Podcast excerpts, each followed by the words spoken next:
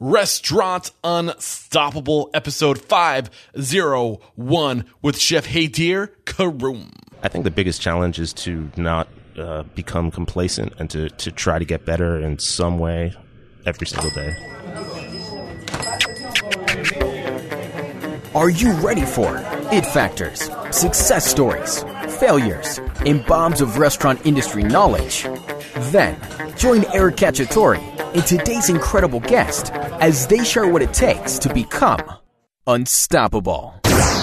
Introducing Ethics Suite, the first and only misconduct, theft, and fraud reporting platform exclusively for the restaurant industry. Check out restaurantethics.com to see how restaurant employees can report any concerns anonymously, easily, and securely from any device with internet connection. However, if you're an owner or manager, you should check out ethicssuite.com slash restaurant unstoppable for more information on how you can monitor and respond to these reports and stay informed about issues that could affect your business and your reputation. One more time, that's ethicssuite.com slash restaurants unstoppable.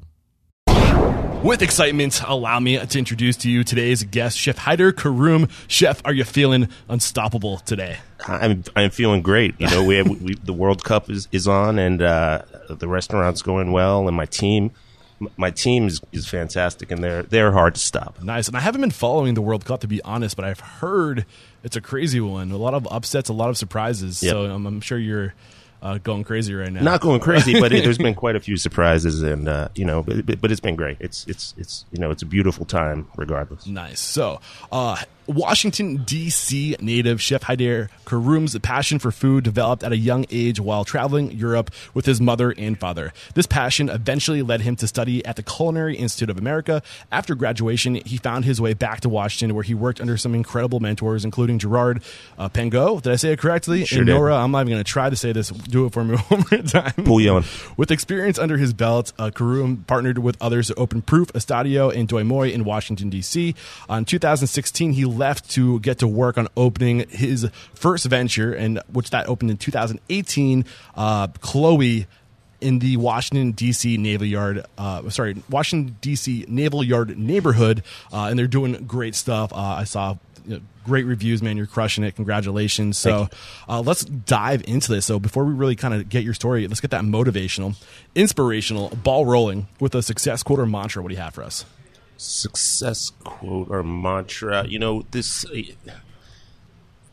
There's one that that that kind of I think ties the whole thing together, and it's the one that's something goes along the line of you know he who is not courageous enough to take a risk is is you know not going to go too far, never going to achieve great things. So I think a lot of it is is is taking a chance and knowing that you you know you might you might only get one chance and not wanting to sit back one day and, and wonder what if you know Yeah, things aren't going to just happen for you. You got to make them happen. You Sure. got to get out there and create those opportunities. Uh, so I'm picking up what you're putting down. Uh, so after doing some research, it looks like uh, the, your passion for food has kind of been omnipresent for as long as you can remember, dating back to a childhood. So take us through when you really uh, started to truly fall in love with the industry. Was it? Did you know you were going to be a chef when you were a kid, or like when did you really know? Yeah, yeah. I mean, I'm I'm super lucky in in in that sense because I, I knew since I was really young.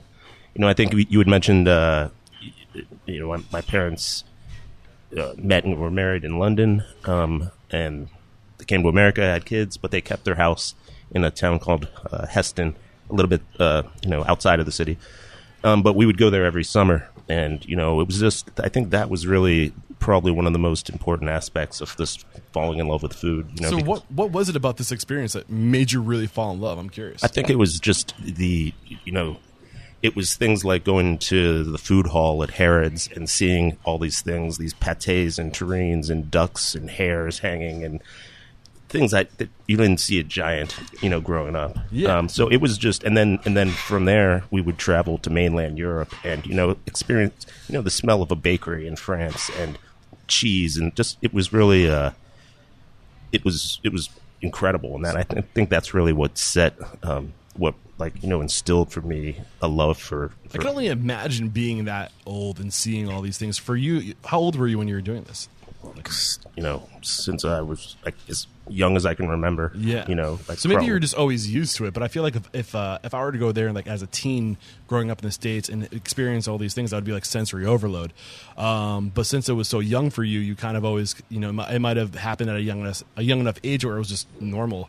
Uh, Yeah, and you know, it really also like drove me to you know through my teens. Then I went to Europe quite a few times by myself, youth hustling, and, and spending the summer there by Nice. myself. Experience, you know, just uh, going on adventures. Essentially, How do you think that uh, that that young traveling, that young being your own, that young being on your own, uh, just getting out there, uh, taking a risk back? Like, it's kind of like taking a risk in the sense that you're getting out there at a young age, Yeah. you're exploring. How much of that do you think molded who you are today?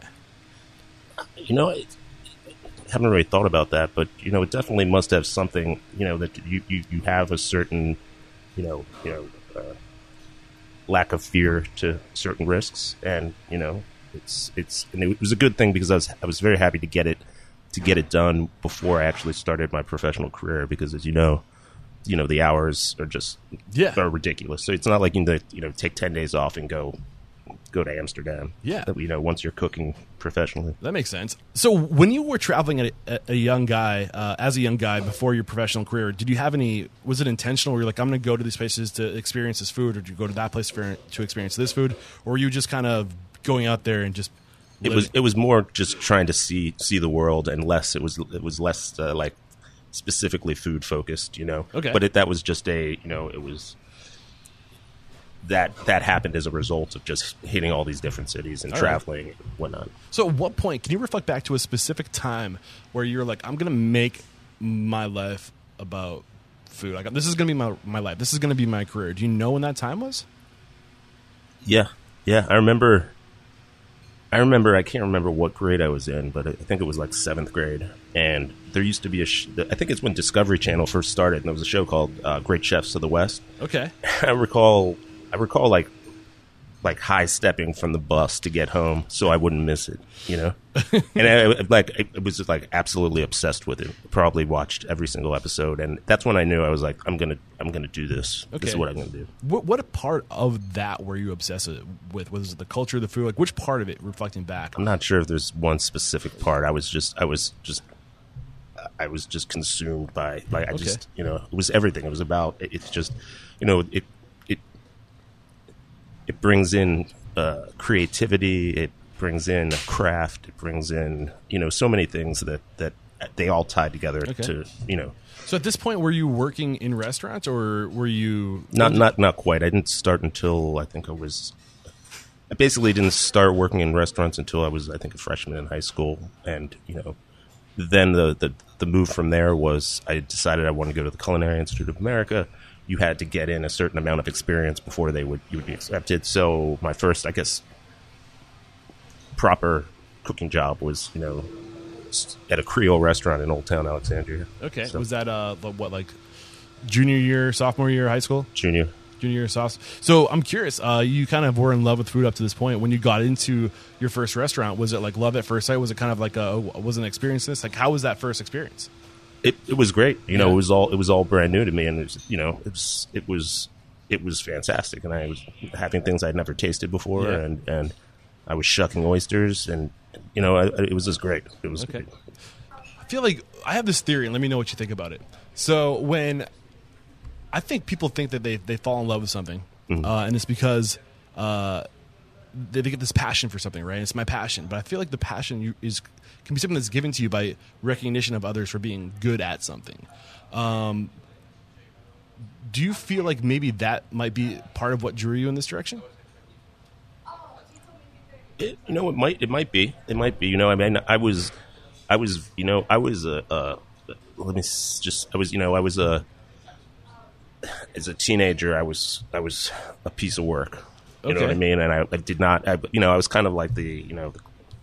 I, I had a lot of fun. You know, it was like it was glory, lot of glory days. do in this industry. Exactly, but but you know, it, once I found you know cooking, I was, you know, I was a complete turnaround. Okay. you know, I was you know never never late for class, always on top of everything. You know, it was just it was a complete complete total change. So it grabs it grabbed your interest. It grabbed your. I mean, it was something that you wanted to be a part of before. You were never engaged, and it sounds like now you were engaged. exactly. Okay, Yep. sweet. So you graduate CIA. Um, do you, at this point, when you graduate, uh, were you actually before we move on? I'm curious. Was there any in particular professor, any lesson, anything that was kind of eye opening for you during this time? Reflecting back at that time. It, it, you know, as you you had mentioned, sensory overload. It was so so many things I had never actually smelled or Okay. eaten or done before that it was there was there was so much of it. You know, Okay. it was also quite a while ago. So Yeah, I don't I got have too many specifics that I can give you. So when you graduated, uh, did you kind of have a, a plan put in line, or were you just trying to get the best job you could get at that time? Like, Pretty much. what was that plan back then? Well, I, I wanted to obviously work for the very best people that I could. You know, I'm, I'm from this area, so I went to work with um, Michel Richard at, Yeah. at Citronelle. So uh, I had the opportunity to stay there, to, to have to, to stay there a little bit. I started there as an extern, Okay. and I did an extended externship, so I could be there as long as I possibly could. Where was Citronelle? Is that in Washington, or is that yeah, back? yeah, it's in Georgetown. Okay, Yep. cool. Uh, Um, but so that was the, the, that was great because that was just that was going from you know learning in school to actually one of the finest restaurants in the country. That was very at the time. It was very you know it was very progressive. yeah. So when you're thinking of uh, this, this uh, the chef, who was the chef of uh, Mich- Michel? Was it Michel Richard. Michel Richard? Um, who was was it he or she? It was a he. Okay. Yeah. Sorry, I should be better with the names in the No, no. industry. Uh, but reflecting at at who he was, uh, what kind of leader was he?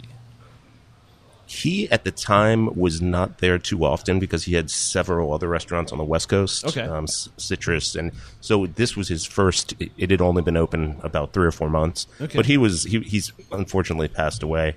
He was larger than life, and he had uh, he had worked initially as a pastry chef for the famous uh, Gaston Lenotre in, in in France, and so he was like a bona fide pastry badass um, that it kind of morphed into uh, both pastry and and savory. Okay. Um, but he was very, you know, he was he's he's a legend, you know, Yeah. and he he's very he was known for incredibly whimsical cuisine and and adding textures to everything, so everything kind of had a little bit of a pop to it. So Okay. So was there anybody here? Uh, how long did you spend? How many years did you spend there? You- I was there about a year and a half. a year and a half. Who was the person that uh, kind of watched over you? Who was that person? Was there a mentor for you at this time if he was off on the West Coast? you know, I was too, It was too fresh in the business to actually have a, Yeah. uh, uh, to have, you know, there was what there was a executive sous chef that was there that basically put me under his wing. He was getting, he was really getting crushed and overwhelmed by it. was just, it was a super busy restaurant. We didn't have enough sous chefs. We didn't have enough leaders. Um, and he basically was like, if, if you, if you come in four hours early, I'll, I'll teach you. And he taught me how to, you know, he's, that was my first like real lessons in butchering and actually cooking on the on the line. So So what's the takeaway from that? I mean that was that was an incredible moment in my. I don't even want to say it was a career at that point, but it was really like wow. You know, if you're if you're willing to if you're willing to work, and if you're willing to you know just go through the the, the pain and the hours, then you can go as high as you want. Yeah. you know, because I was like I'm I'm pretty young and I'm learning from this this this Belgian chef that's really he, he he's got so much pedigree that you're absorbing some of his pedigree, you know, just by the, the, the basic teaching of techniques and whatnot. So he was teaching you techniques, but what did he teach you about how to be, who to be? I mean, I, can. I, think that a lot of it was just kind of like this is a brutal industry. yeah, a little bit of an eye opener, right? Yeah, it was, and it was it was it was a it was a kick in the ass. So were you were you just as love with the industry, or what you thought the industry was going to be coming out of the No, CIA? I was I was more excited. Why? Be- it was- because it it was was so like now why? you're actually in in, Yeah. in in a real restaurant. This is like this is it's real life, and it was it was so exciting. It was so exciting. But you know, it was you know it was tough. It was a tough time. It, it, it you know it cost me more to park for a day than I made the whole day. you know, but that's that's what that's, That's how, how I feel driving around uh, DC to, to do these yeah. interviews. yeah, well, Georgetown, Georgetown was rough. right? So um, let's zoom up to like thirty thousand feet real quick and uh, reflect on the the the restaurants and the people that you encountered from that time on. We're gonna stay chronological, but who moving on from this time had the most influence on you? Um, and if there are multiple people, then you, we can stay with, with we can do multiple people, but start with the next chronological person that you learned something from that that that taught you about what it takes to make it in this industry. Yeah, I, you know, moving on from from that was, um, I was, you know, I was looking at different chefs in DC to that who I wanted to be really. It's really it's so important those first that first job or that second job in the restaurant industry because it's gonna, it's you're gonna either develop really good habits that will go with you for the rest of your career, or you're going to develop shitty habits that Yeah. will probably go with you for the rest of your career. So I wanted to start. I wanted to start really with as as high as I could go. Okay. So Gerard Pangaud uh, had a restaurant called Gerard's Place, and that was um, where I, he took me on. And you were working side by side with Gerard, yeah? He wasn't. No, he was there. He was Yeah. out. Yeah, he was he was the restaurant chef. So- but you know, he was uh, he was a huge in terms of the I think the way that I cook and the way that I think about food. He's definitely the most uh, influential. Okay, why? Dive into it. How did he influence you? He, well, he, I mean, first of all, he was at, at the time he was the youngest chef to get two Michelin stars, and he he got it when he was like 24 or 25. He was just he was a natural. He was a, an absolute beast. But his cuisine always it, it, the focus of it was simplicity and letting ingredients shine, and not you know you know instead of adding three three ingredients, taking three ingredients out, and it was incredibly eye opening because at the time there was a lot of there was a lot of sh- shit going on and squeeze bottles of sauce all over the place. And Yeah. he, he was like the he was like you know the antithesis of that Okay. and it was just it was uh you know i still think about it I, when i still think about him today when i when i'm composing a dish i think about what would what would what would chef do you know so So I'm curious. Uh, you had a chance to work with a few other people before this. Uh, coming to this restaurant, working with Gerard, uh, was there anything um, specific about how he ran his kitchen, about the discipline he had, about the order he had, about well, i mean it was just it was very it was a very disciplined kitchen you know it's Okay. like everybody was a pro there was no there was no pissing off or anything like that you know of course cooks are always going to have fun Yeah. but it was very it you know it had he had that you know this was the early 90s that michelin starred kitchen mentality where this is serious serious business it's not you know you're not at you're not at a, a cheesecake factory so. How did he keep that level of order? fear Fear. Do you think that's a good way to keep a little? no no no no no i don't i mean i'm not i would never say anything bad uh, uh, negative but you know i think a lot of things that you learn going through kitchens is not exactly what to do but what not to do Yeah. so would he come down on you like the wrath of like, Eh, or would he would come he like would, he- a, he would come down I'm not mad at you. I'm just disappointed. No, no, no, not that. It was, it was definitely not that. It was Okay. definitely not that. So, uh, any other big takeaways from Gerard? Anything you can leave with me and my audience? Uh, ways we should be, ways to run a business, ways to treat people. Um, well, I mean, one thing that you, you can take away from it is that um, the the level of commitment that you get from employees. That if you're willing to share your knowledge with them, that you know they will they will be loyal.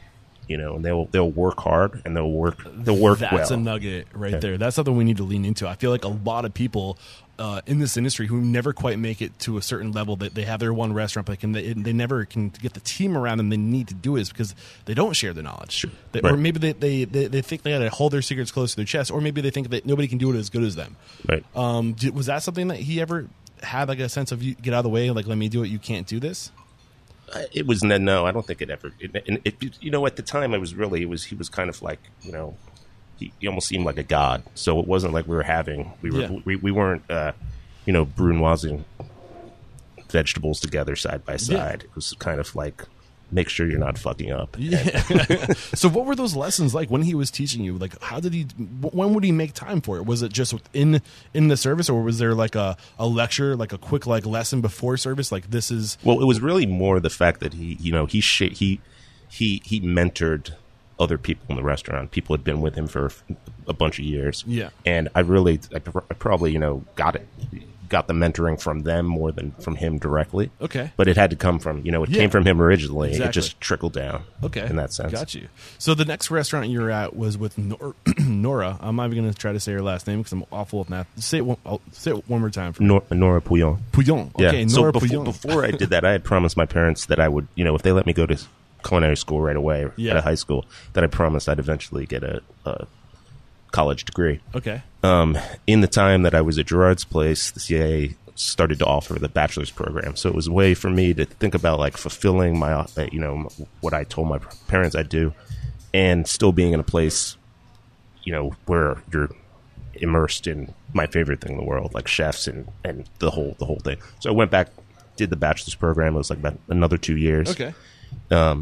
That's really more business and management stuff Gotcha. like that. Um, and then after that, came back to DC and um, started working for Nora at Restaurant Nora. Okay, cool. So, what was this kitchen like? Were there any new lessons here? Anything you observed from Nora uh, that uh, was unique in the way that she? there, there was a the team? you know ton, it was it was very different. It was very I guess. Um, I, I don't want to say nurturing, but it was you know it was a, it was just a different it was a different thing. Like you know, Nora, restaurant Nora, she's she's a pioneer in in you know in the industry in terms of uh, organics and you know everything related. You know, it's similar to um, uh, Chez Panisse, but on the on the, the on the East Coast, and she just had a very almost kind of like uh, far less. Uh, I don't know, far less uh, like militarist, like exactly. So it was kind of more more nurturing Yeah. and more, um, um, yeah, yeah. So, how, how did that look? Get like take us through like her approach. Uh, can you get specific as to like how she would onboard somebody or how she would teach you something? Whereas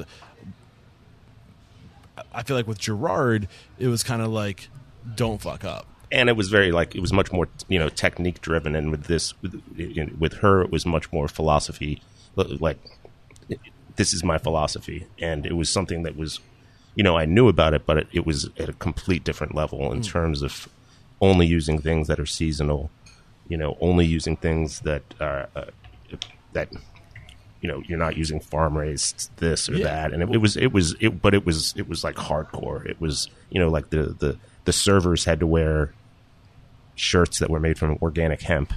And but it wasn't like crunchy. It was just she was so you know she was so dedicated to what she believed was right. What exactly did she believe?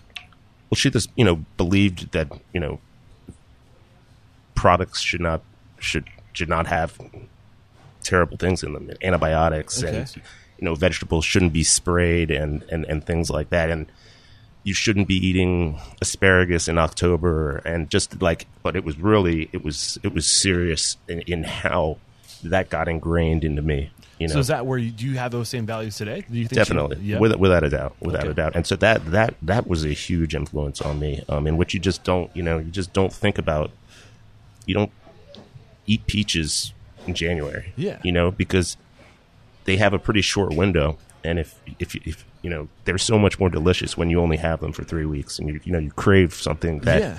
you can't have Plus, just the the you know carbon footprint you're leaving behind to get those Sure, exactly. those those those products to you when you don't necessarily need to, to make that kind of impact in Right. the world to, to just to have peaches on the menu.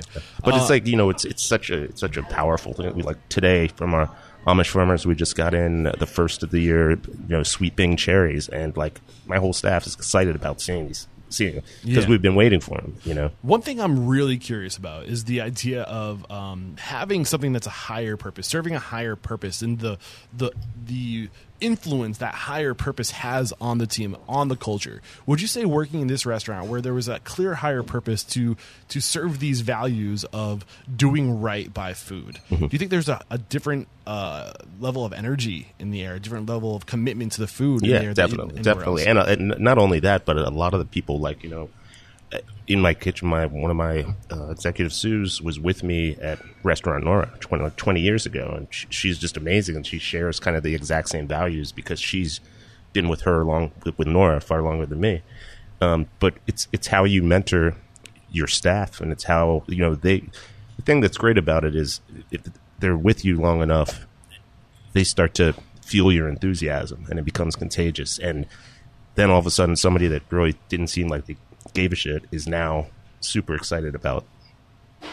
How does that make you feel? It makes me feel fantastic Why? because it's you know it's it's kind of like you're you, you you're passing a torch, so to speak, to a certain extent. You know, Yeah, you know. I mean, but uh, also just with a lot of you know a lot of my cooks. I mean, a lot of my cooks. Some of them have been with me 15, 16 years. S- It, it's just a great feeling. Like you know, I like raised raised some of these people on my on my on my teat, so to speak. on my so it's like you you craft somebody who had Yeah. never never picked up a knife or Yeah. never even put on a you know a dishwasher shirt, and now I look at them now, and I watch them, and it makes me it gives me a great sense of pride. Yeah. So when you were like just getting started, uh, you know, you, you had worked at uh, with Gerard. Now you went back to the, the culinary school. You're working with Nora. What was driving you at this point? What was the, what was your leading drive? Would you say? Were you looking to learn? Were you looking to? Yeah, just absorb as much knowledge as possible. Okay. gain as much experience. You know, it was at Restaurant Nora where I first got my like kind of like a leadership role. I was hired as a sous chef. Okay. And then after a year was promoted to CDC, uh, chef de cuisine. And so it was the very first time I was managing, you know, not only cooking you know, 6 days a week, but managing a staff, a pretty big staff at a restaurant that was doing very good numbers. So what was that transition like? Going from uh, you know the person responsible for just learning to the person that who's now responsible for these other people. Was that a hard transition for you? It, it, it, I don't think it was hard. You know, I think it's it's one of those things when, when people talk about leadership is like you either have it or you don't, and Yeah. you can't you can't read a book and get it. Yeah. So I think it was a culmination of a lot of things. You know, it was it was uh, just having a natural leadership ability and having you know having good core values and treating people with respect and not you know. So it was. I think it was a culmination of a lot of different aspects. So you, would you say you had that natural leadership ability? I think so. What makes you a natural leader? just the way that I, I think the way that I operate, the way that I treat people, the way that you know. What the- way the- do you operate? Well, it's it's you know at the end of the day, it's the, your staff is your most important thing that you have. Yeah. You know, so you don't you don't treat your staff like shit, and you you you you train them properly, and you mentor them, and you nurture them, and when they need help with something, you help them out. Yeah. You teach them as much as you can. You you know, and and that's it. You know, I don't I don't lead with the idea of like this person fears me. It's kind of more they they they're afraid to disappoint me, Mm. and I feel like you get a lot. You get you know you get ten times better work out of people when you have that type of relationship than when you're you know all up in their shit. Why do you think they're afraid to disappoint? Or why? Why? What is it that would make them afraid to disappoint you? What, uh, I don't know. It's, I mean, it's a hard question. So I guess what I'm curious about is uh, what? How do you get to the point where? like a player that doesn't want to disappoint their coach. yeah. Was, how do you get to that level where somebody um, doesn't want to disappoint you? Like, how, how, what is it, the things that you? What are the things that you did to to make people feel like, hey, like. I know you're just kind of. I don't know that. It's kind of a very uh, philosophical like Mm-hmm. question, but Uh, you know, I think at, at the at the end of the day, is a lot of these people have worked with you, and and you know, watched you. There's nothing that you wouldn't do. You know, I'm not asking them to do things that I haven't done. They've seen me. You know, they, they've seen me. You know, grinding on the line for so many years and leading leading by example by doing things that you know. I think it's just that mentality that you got to give before you get, and when you're giving your all to somebody else, Hmm. and uh, they know that they're not re- reciprocating on the level of uh, here to serve, like you're here to serve them, and if you make it clear, uh, and then are they here to serve you? Are they re- reciprocating? Because when you when you exist to serve other people, it, it comes back around. They don't. They, people want to make sure that the the balance is even or, or like scaled out evenly, right? People don't want to be taking too much and not returning Sure. the favor. Right. So, at what point did you know it was time to leave? How how long were you with Nora before you leave? Oh, I was with her for a long. So I was with her at Restaurant Nora for two years, and then she, which is, she, she basically had a second restaurant called Asian Nora, which was all of her same, you know, all the whole organic um, uh, philosophy, but geared towards the cuisines of, of, of Asia. Okay. So she basically, the, the chef had left, and she put faith in me to go to that restaurant and run the show altogether. Like, so she basically, you know, gave me the rock and let me run with it. Okay. which was an incredible, incredible opportunity. Um, it was a great leap of faith for her to do that because you know, and I had no experience in Asian cuisine at the time, so I really had to immerse myself in books and restaurants and to, to basically learn. Okay. Um, but that so that was really my first foray in being like the, the chef, actually fully running a restaurant. What was that transition like? it was it was tough. I mean, it was just tough because Yeah. you know it was it was uh, all of a sudden now everything's on you. Mm-hmm. You know, you're not you're not you're not a sous in which it could be you know everything is on you. You know, and uh, it was managing the whole staff. What was the biggest transitional point for you? The biggest thing that you had to start doing differently to jump into that role? that I had to do. Well, it was really just taking it, you know, being in charge of the whole the whole thing, Yeah. being responsible for financial numbers that, Mm-hmm. that were coming in and stuff like that. Was that new for you as far as the, the numbers? Yeah, that was that was that was new. You know, like on the kind of more the macro scale. Yeah. Um, but you know, it was there for it, it was there for you know I was there for over seven years, and when I first started there, it was a very it was very quiet, and when I left, it was very busy. So I feel like it was a great experience of you know Building something. building building a, a, a restaurant. So eventually you leave Nora, you go to open your own restaurant. So you partnered. How did this opportunity to become a partner in another restaurant group? Uh, how did that all come to you? the my my partner's very favorite restaurant was Asia Nora, where I'd been cooking. So he was coming in there like two days a week. Um, and once he was having uh, he was having dinner with a pretty famous winemaker, and I had walked through the dining room. It was the, the end of the night. He asked for me to come over and have a glass of wine with him. We started chatting, um, and he asked me what I you know what my goals were, and I was like to, to have my own you know to have my own restaurant one day. So next day he dropped by and was like, "Will you have lunch with me tomorrow?" And it just all started there. And then we just we just we clicked.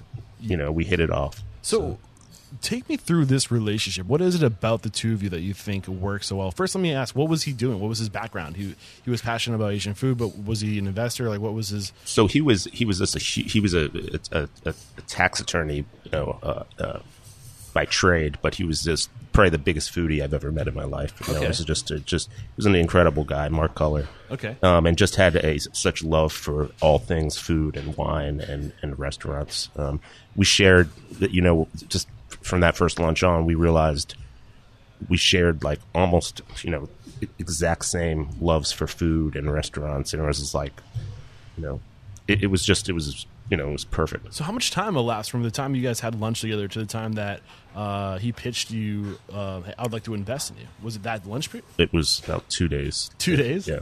And um, how did you? I mean, you had a lot of the same like values and the same interests in food, but what was it about the character of this person? How did you know to trust this person? it's it's that's one of those things that's hard to put put your finger on. You know, I'm a firm believer in, in gut feelings. Yeah. and I just had a I had great gut feeling about it. I knew I I didn't have any apprehension, and it it seemed like an incredible opportunity. You know, I was going to be a partner. what was the pitch? I'm curious. Well, how did he? How did he uh, propose this this uh, opportunity to you? He said, "I want you know I I want to open a restaurant. You want to open a restaurant. I want you to be my partner. I want you to be my executive chef." Okay. So, you know, wrote up a term sheet and it just felt right. You know, and I knew it was it was a huge opportunity because I could basically s- create something from, you know, from the from the bottom up. Yeah. Did you have anybody uh, coaching you through uh, developing that term sheet? Was how? No. how- No. So how did you know you were getting a deal to terms? I didn't I didn't know 100% and I wish I you know I you know I had a, a I had an, uh, an attorney uh, buddy who kind of gave me some gave me some advice Yeah. um, but I didn't you know everything was happening so fast Yeah. and it was so exciting that it was just kind of like it just I, I just had to go with it So what year was this? I'm curious. this was all um, this was all happening in 2006 2006, Yeah. so like 12 years ago. Yep. And uh, you were with him f- until 2016, so 10 years you guys spent Oh, yeah. together opening restaurants. Yeah, and just great. You know, tr- tr- we've traveled the world, eating Yeah. in different restaurants. You know, we were just very close. Very So, close. what was the biggest challenge of opening that? This is the first restaurant you ever opened, Mm-hmm. right? Uh, anything you know today that you wish you knew then? Oh yeah, I mean, there's so many. There's so many moving parts actually opening a restaurant. Give us a couple nuggets of things you know now that you didn't know then that you wish you did. Well, I think I mean right off the bat is working with a kitchen designer is the planning for that, you know, because once it's built, it's it's not moving. Yeah. You know, so be, be, be sure about where you want that sink. Were there and any be things you, you weren't that you didn't consider that you kind of wish you were like, shoot, I should have done this? There's plenty of things like that. Like, I mean, the biggest, the biggest one, the big, the one that had the biggest influence on your operation because you didn't consider it. Well, th- there was one thing is that with with, with uh, Mark really didn't. He, he's he's like, build your kitchen, whatever you want, you can have. Yeah. Oh my god. It was pretty much like that. Yeah, so kid in a everything was store. it was it, that's exactly what it was. But if, so everything was custom, and we Yeah. had like probably the uh, Mark's uh, Novak, one of the most famous kitchen designers. Yeah. Um, and I think one thing that I took away from it is that like uh, the more tricked out doesn't necessarily mean the best. Okay. It was a very very awesome kitchen, but there were certain things at the time that were just it was like if it has too many bells and whistles, it might it it might suck. Like a, you know a hood Yeah. system that Yeah. uses a, a laser to detect you know twelve years ago. Sometimes less is more. I agree. totally totally. So, but the, the, Like you know, food, the, for example. yeah, exactly. Yeah. that's that's that's very Pangaud of you. um, so the thing, and just so many moving parts in, in, terms of opening a restaurant for the first time and and actually hiring and So you opened three restaurants together, right? Yep. So th- with the second restaurant, was there anything you did differently because of the experiences that you had with the first restaurant? How did you know you were ready to open the second restaurant? You know, we had put together, I'd put together a team that I was comfortable with, you know, running things when, when I wasn't there. I'd, you know, I've been blessed with, with just fantastic teams and, uh, it's really having the, the confidence in them to be able to focus on another restaurant. So at what point did you know that they were ready? How do you, what are the cues you're looking for to know your team's ready? The confidence, like what things can we do to get them to that point? How did you even mold them to that point? Part, of it is is you know not not macro managing I think and letting people letting let, letting people work and uh, trusting in people kind of like in the way that, that that Nora trusted in me when she when she handed off Asia Nora to me So what happens with, to these people when you get out of their way? they work And what happens when they steer off the wrong, they go in the wrong direction? Like, do you, do you, how do you get them back on track? Because I, I agree with you. You you gotta get out of the way. You gotta let them grow. You gotta let them fall on their ass. You gotta Yep. pick them back up. Mm-hmm. But is there a is there a technique you have, or is there an approach to that that you have that you can share with us? You know, I mean, I think I'm, I, I try to correct things in a in a in a constructive manner. So if somebody is doing something wrong or is, is messing something up, I'll step in and I'll be like, "This is why this sucks," or "This is why this is what you're doing wrong," and this is you know. This So it's not like you're here." like that sucks. Throw it out. Do it again. You're no, like no, "All but right, it's like uh, okay, this is why.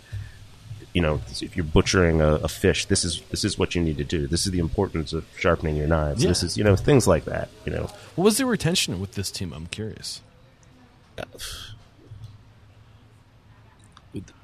I mean, the staff. I still have people from Asia Nora that are Wow. cooking in my kitchen right now. That's crazy. You know, So I feel like so many people, and, and there is a real challenge out there with people in the industry now. There's so many restaurants, and the, the hiring pool is, hasn't really grown at all. But there's still more and more restaurants being opened. Mm-hmm. Uh, what is it that you think you do that keeps these people co- co- staying with you? I mean, we kind of touched on it a little bit, I think, already. Just the, the letting people grow, mentoring, caring for them, Yeah. being there for them.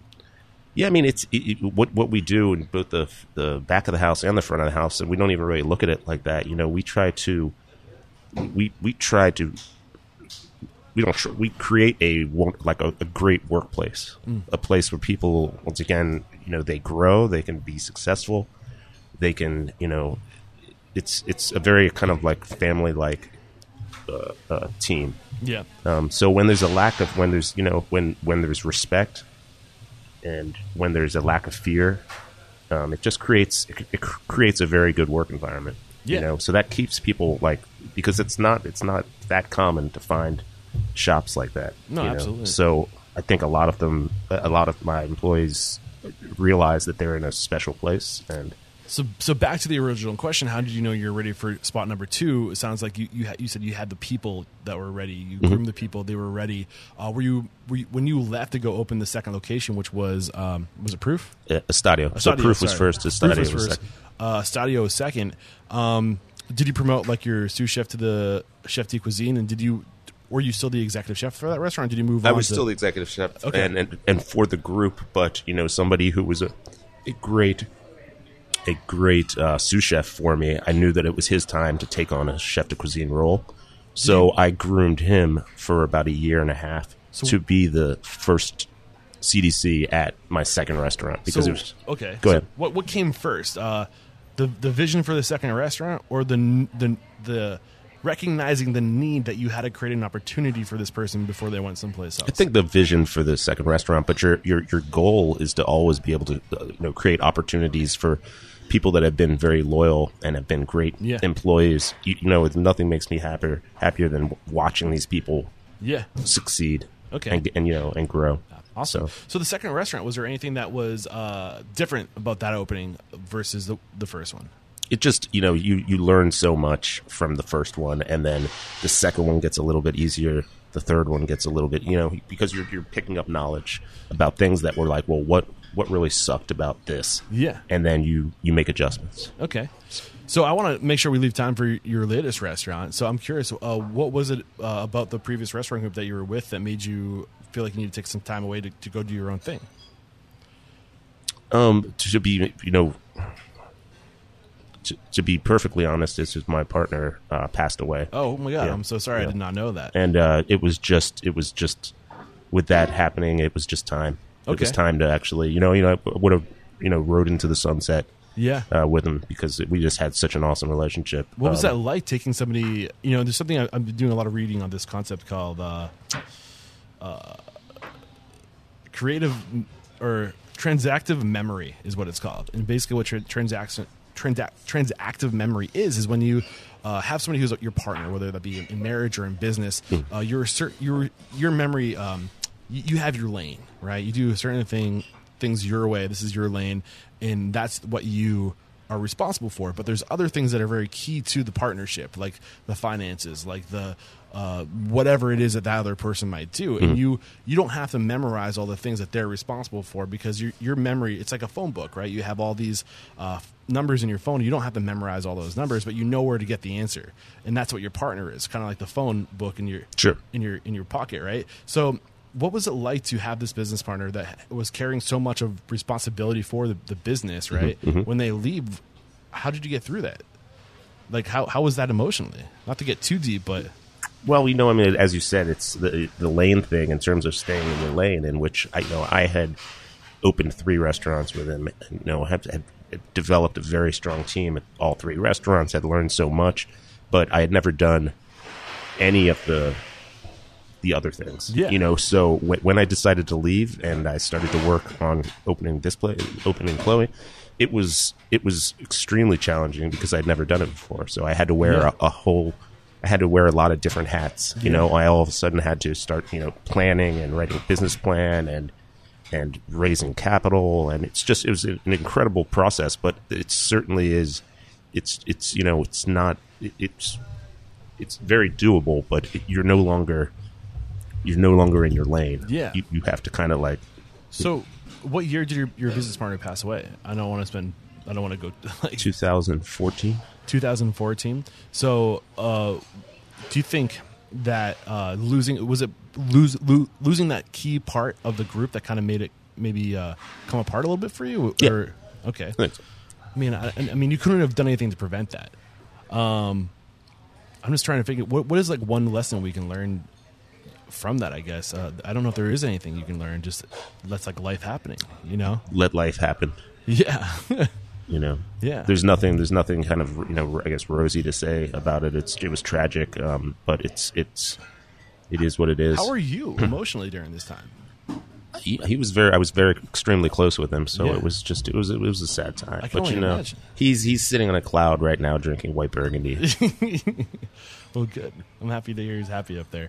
Um, so, moving on, uh, two years. What was the biggest challenge of going from having this partner that kind of completed you, if you will, to having the breakout? How did you compensate for not having this partner? Did you go out there and find people to partner to replace him in the sense of his business uh, technique, his business uh, strengths, or or did you get consultants? Like, how did you? yeah, so no, you know, like we, I, I, I obviously the first the first thing I did was you know I hired an advisor slash attorney to Okay. you know to really start to, to, to put together everything.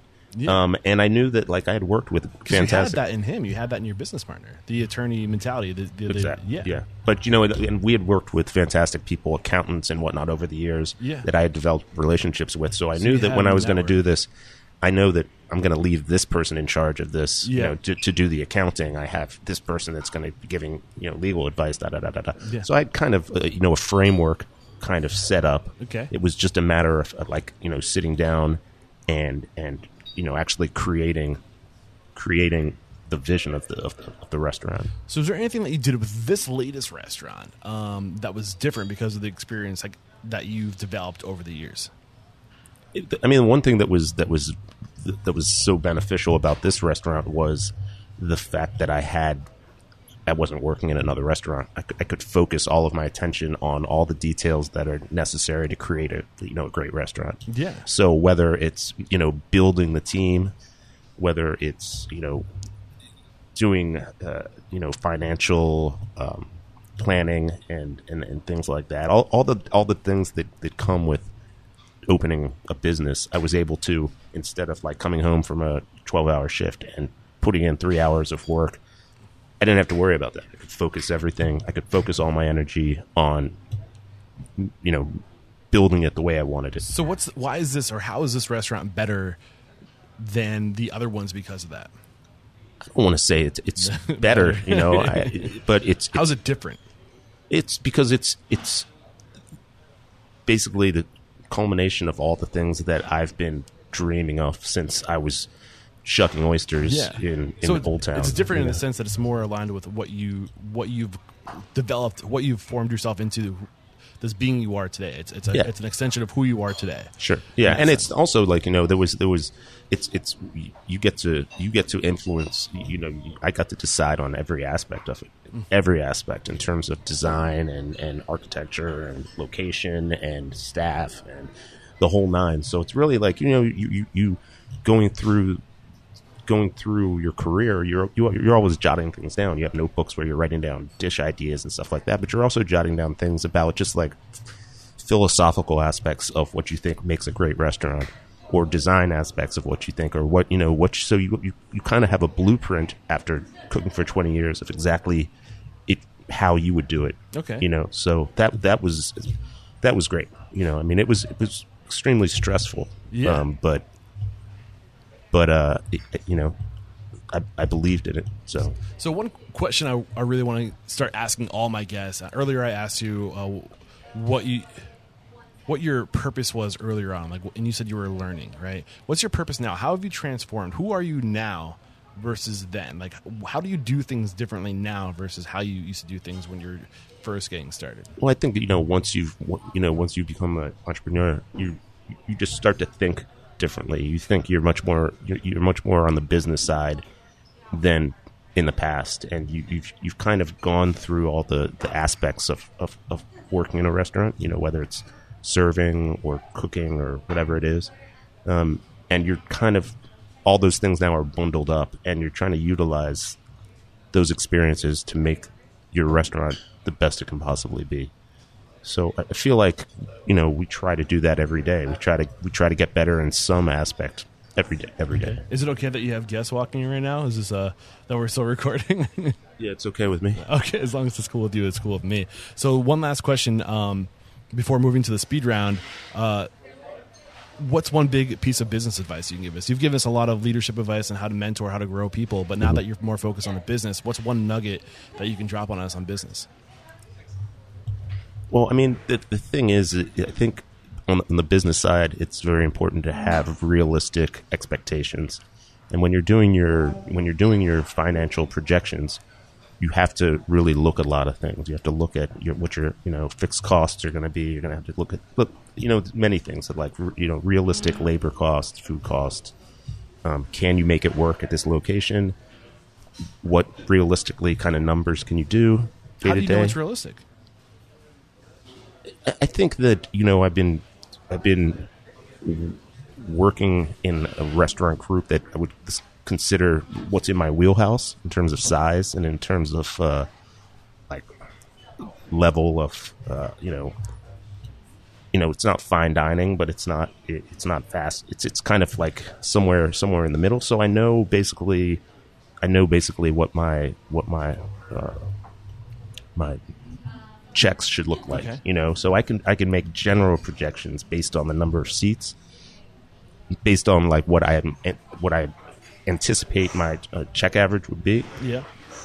I can make you know I can make certain assumptions on what I should be able to do, and if it if it falls in line with all the costs, then and it makes sense, then it's then it's doable. You know, so I th- but I think it's very important to, to do that analysis before you even get Yeah. before you get even you know So you've been open with this location for s- almost uh, seven months now, right? yeah January fifth. Seven months. So, uh, are you using any? I mean, it's hard because it takes time to use your software to get that history, that data, so you can look at like years past or months past and track trends. But are you using any software to collect that information to track the trends so you can project?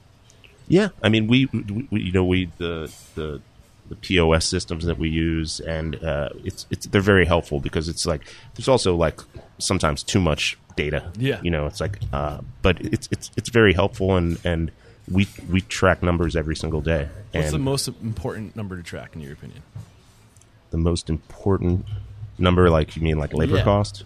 I think you know labor cost is something that's very important to track now, just because of, of, of, what's going on, and it's you know it's not. It's just it's something you really have to manage, and you have to keep an eye on because it can, you know, it can it can sink you. Yeah. So, what, what's one thing you do to control that labor cost? Manage manage your kitchen properly. You know, if you you know there's if you, you you set up the team and you set up a system and you set up a menu where you know this obviously isn't you know like a Michelin starred restaurant with 30 cooks for 50 guests. Yeah. You know, so it has to be it has to be an efficient machine. Okay. essentially. Awesome. Is there anything we haven't touched on during this free flowing portion of the interview that you want to add to the conversation? Anything, one last thing you didn't get out that you're hoping you would have gotten out before we move on to the speed round? Uh, not that I can think of. Awesome. You're doing great. Crushing it, Chef. We're going to take a quick break to thank our sponsors, and we'll be right back. Okay. All right, I have a question for you.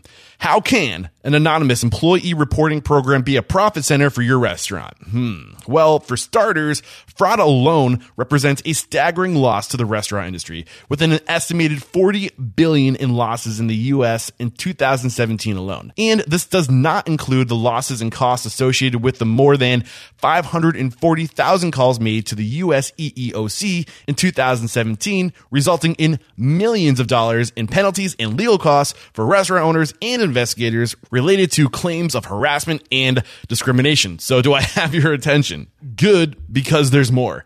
Employee tip offs about misconduct continue to be the most common method for detection and prevention, but employees are often deterred from reporting their concerns directly to supervisors because they're afraid that there's going to be retaliation or they might lose their job or something, and I get it. But with Ethics Suite's anonymous and web based restaurantethics.com, you can provide a safe, secure, simple, and anonymous communication channel between you and your employees to help protect your hard earned reputation and assets. Go to ethicssuites.com slash restaurants unstoppable and you'll get three additional months. So for the cost of 12 months, you'll get 15 months or head over to the show notes and find the banner and you can use the link there. And we're back. The first question I have for you, Chef, is what is your it factor? A habit, a trait, a characteristic you believe most contributes to your success? Uh, man, to, to, to, to pin it down to one thing is tough. I think that uh, being a good coach and treating people with respect is how you get the, the best out of people. Awesome. What is your biggest weakness? What is my biggest weakness? I don't know what my biggest weakness is. You know, I, I could probably be better at actually, you know, engaging guests. Yeah. I'm kind of been always kind of like not, I'm not, you know, stopping by every table, but I know the importance of it, and I know that you know how how special it makes people feel when the, the chef comes to the table and, and talks to them for a few minutes. So how are you getting better at that? I just just tr- practice. You know what I mean? I'm hitting. I'm trying to hit more tables. Yeah. You know, and and just get, to become more comfortable with it. I guess. Okay, cool. Uh, what is one question you ask or thing you look for when you're building your team? Uh, I think balance. You Yeah. know, I, I've always had a. Uh, I've always, you know, I've I've got. Uh, I've got like more uh, uh, upper management chefs and sous chefs that are women than than than any than than the guys, and I think it's important to have to have that balance and that to have because it just it, it creates it creates a, a stronger team for me. Okay. Um, what do you think? What do you think it is about that balance that creates a stronger team? I'm not sure. I think that maybe if there's times when that when there's too much testosterone that it can Yeah. kind of turn into uh, you know can kind of just it's just it's not it's not balanced. I'm you know? picking up what you're putting down. Yeah. Uh, what is your biggest challenge today? I think the biggest challenge is to not uh, become complacent and to, to try to get better in some way every single day. So how do you overcome that challenge? You identify like things that could get better and you work on them. Beautiful. Uh, share one code of conduct or behavior you teach your team. This is like a core value, a way to be. Be conscientious and, and, and don't be wasteful and think about you know think about the you know I don't want to say that you know there's there's children that are starving but think about respecting food and, and not throwing things away and not you know just being you know I got being you. righteous. Yeah. Uh, what's one uncommon standard of service you teach your team? So this is something that's common within your four walls, but not common within the industry.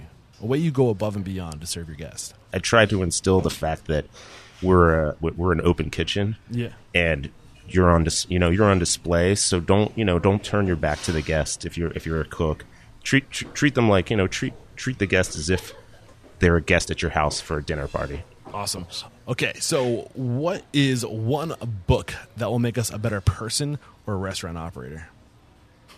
Yeah, one, I mean one of my favorite books was the was uh, uh, was the first Chez Panisse book All right, next question. What is one piece of technology you've adopted in your restaurant that has had a positive influence on operations, communications, profitability, uh, just overall has had a big impact on your operation?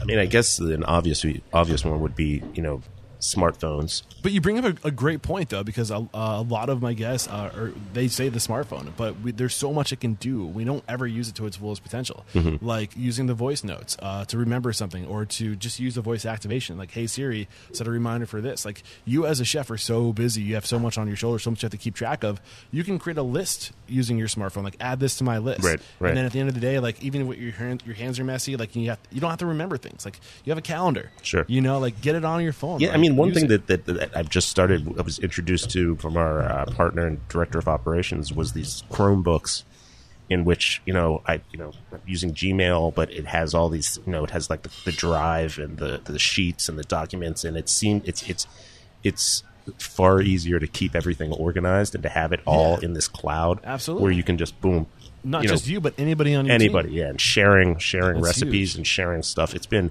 so i share you know we, we type up recipes every day and share them with my with my whole team and then they have them and it's just it's very it's great Nice. you know you don't have to you don't have to have like a, a, bind, a binder in the kitchen with the you know stained sheets All right, this is the last question. You ready for it? Sure. If you got the news, you'd be leaving this world tomorrow. The memories of you, your work, and your restaurants would be lost with your departure, with the exception of three pieces of wisdom. Three things you know to be true about just the good of humanity and to leave behind for your legacy. What would those three pieces of wisdom be? don't be afraid to, to give it a shot you know get knocked down seven times get up eight Yeah. you know and that's kind of a good a good way of, of looking at it I mean, I think one an obvious one would be that karma can be a bitch. Yep. So don't you know treat treat people treat people well and treat people the way that you would want to be treated, and um, and you know that way the the culinary gods won't punish you.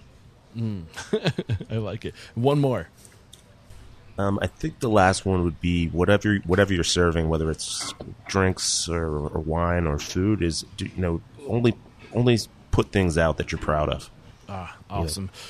Great stuff, Chef. Thank you so much for taking the time to stay with me today, to share your story, to share your mentorship, to share your, your wisdom, your experience. We're all just a little bit better because of it. Uh, we wrap up every episode by calling somebody out. So, who's one person you admire in this industry? Somebody you believe needs to be made an example of? Um, Does this person have to be you know have to be alive? Uh, I'm going to try to interview them. Oh, So- so that's gonna, that, I guess that would be necessary. Yeah, I'm headed to Richmond pretty soon. Maybe somebody down there that you think's doing it right in Richmond. You know, I, I I've got great chef buddies, uh, Danny Lee and Scott Drewno, who have uh, Danny has two Mandus, and uh, they both are the chef owners of uh, of Chiko, and I think that they they're fantastic people and great leaders in this industry, and they're doing something with their fast casual concept that's really remarkable. Beautiful. So Look out, it was Danny Lee and Scott Drewno. Scott Drewno. Look out, guys. I'm coming after you. I'd love to get you on the show. And let the folks at home know how can we connect. If we uh, want to maybe come join your team, uh, pick up the conversation, uh, social media, email, anything out there you want, you're willing to give, we'll, we'll take it. Put it in the show notes. Yeah, I mean, you know, you can you can um, you can reach us at information at restaurantchloe.com. Um, we're we're always looking for for great people. Um, it's if you know we we also have plans of possibly doing another concept. So we really want to grow. We want to grow. We want. I'd love to like kind of grow from the inside out. Um, but there's going to be plenty of, of, of you know plenty of place for, for, for great people to join the team. So whether it's the front of the house or the back of the house, um, we would love to hear from you. Um, and we're at 1331 4th Street in Southeast. Um, Chloe, um, find our find us on the on the on the on the web and send us an email, and we'd love to chat with you. And uh, Chef Haidar, thank you so much for taking the time uh, to share your story again, to to make us just a little bit more unstoppable. That's for sure. And there is no questioning you, my friend, are unstoppable. Oh well, thank you, thank you, thank you, thank you. All right, there's another episode wrapped up here at Restaurant Unstoppable. Chef Haidar crushing it, dropping bombs of knowledge left and right. I think the big two takeaways from me today is that you know the first one, you got to get out there, you got to. Uh, you got to learn. You got to show people that you're willing to learn because there are people out there willing to teach. So do whatever you can to get yourself in front of these people and to take advantage of it. Uh, and really, like Chef says, you know, once you realize that there are people out there willing to teach you, the sky is the limit. They will teach you what they know. You got to take that initiative though. You got to show them that you want to learn. You got to show them the hunger. And that's up to you. Nobody else but you can do that. The other big takeaway for me today was the idea that you got to get outside of your comfort zone. And for Chef, he says, you know, one of his biggest weaknesses is uh, getting out in the front of house, uh, touching tables, uh, being more of the face of the restaurant. He was just so used to being behind the scenes in the kitchen. Now that this is his namesake restaurant, this is his solo venture, he's got to be more in the public eye. And uh, I just want to uh, commend him because he says, you know, we, we constantly need to be growing. We constantly need to be pushing ourselves. And he doesn't just, you know, talk to talk. He's walking the walk right now. He's taking time to to be a part of this podcast, to to be in the public eye. And you can tell he was a little outside of his comfort zone today. But that's where growth happens. And I think Chef is a living example of that. So like always, guys, please do reach out to me, Eric at restaurantunstoppable.com. Tell me who you want to hear from. Tell me what I can do to make this resource better. I'm here to serve you. I need you to know that. Also, I'm on the road in Richmond right now, editing and uh, working and pushing this out. This was recorded in Washington. My next stop might be looking like New Orleans. So if you're in that area, if you know of somebody I need to get on the show, or if you're in that area and you think, um, you should be on the show. Reach out to me. I'm always looking for the next guest. Also, uh, after that, I'm headed to Austin. My plans for a place to crash in Austin may have fallen through because it's a there's a conference in town, and the hotel I was going to stay at might be sold out. So, uh, if you're in that area, you want to support the podcast, again, Eric at restaurantunstoppable.com or Instagram, Eric Cacciatore. Reach out to me. I'm looking for a crash pad. All I need is a place to park my car. That's it. I'll sleep in my car. Uh, I'm easy. And uh, what else? Keep those five star reviews on iTunes and Stitcher Radio coming. They help so much. But the best way to support this podcast, guys, is by sharing it. The mission of this podcast is to inspire, empower, and transform the industry. But in order to do that, we need people to know about it. So get the word out there. Let's share this knowledge. Let's uh, let's start changing the values of this industry. Let's start making the knowledge of the best in our in- industry available to everybody. So that's the goal. Let's make it happen. All right. That's all for today. Thank you so much for sticking around this long. Until next time, peace out.